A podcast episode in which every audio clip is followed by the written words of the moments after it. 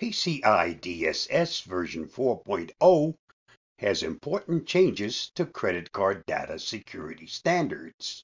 Credit card issuers and online businesses will have two years to implement the changes. Since we last wrote about payment card industry data security standards, the organization has made a series of updates to its standards with its latest version 4.0. It contains several improvements, which we'll break down here. So what's new in PCI DSS version 4.0? First of, the newest version of the PCI guidelines reflect that security has become a continuous process. This means that businesses will have more flexibility in how to achieve various security objectives, including how to quantify risks.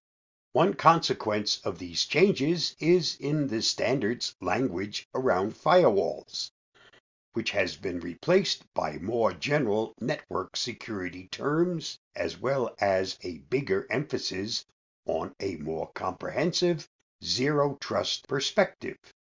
These items show the maturing of the standards and how data security practices has evolved over the past several years since the standard was first formulated. PCI has partnered with Europay, MasterCard, and Visa to implement the use of the 3DS core security standard during transaction authorization. This standard has already been implemented by the major credit card companies and goes by their brands such as MasterCard Identity Check American Express Safe Key, and Visa Secure. The standard is designed to reduce fraud, particularly with online transactions, and embeds the authentication dialogues directly into the checkout workflows so that the purchaser would have a more frictionless e-commerce experience. The 3DS standards will improve dynamic authentication for e-commerce and m-commerce environments, as well as keep up with the increased usage of mobile payments and protect these transactions from fraud, says Emma Sutcliffe of the PCI organization. Perhaps the most important change is the expansion of encryption and MFA requirements to protect all accounts that have access to cardholder data.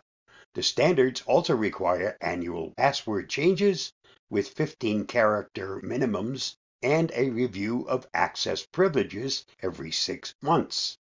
Taken together, this means better data protection, but more work for businesses and banks to implement these tools. As you can see from the timeline graph above, Credit card issuers and online businesses will have two years to implement the changes, which will give them time to formulate their plans and test the new authentication and encryption processes.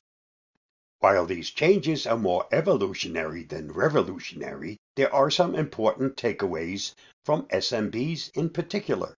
First, if you haven't yet implemented any MFA for your customers' accounts, now is the time to put a plan in place and determine how you will become compliant with the 4.0 regulations. Second, you should also audit how your cardholder data is stored and ensure that the appropriate encryption is deployed. Finally, you should audit your online e-commerce workflows to also ensure that they will be compliant with the new PCI DSS version 4.0 rules. Read the whole article by David Strom on the Avast blog at the link listed. As a consumer, there will also be some changes that affect us, particularly the need to change our passwords annually and making sure that we have a password that's at least 15 characters in length.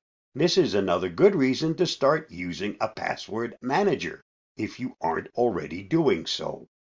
Since most of us no longer use cash, keeping our credit or digital cards secure is more important than ever. PCI DSS version 4.0 is a step in the right direction toward credit card security.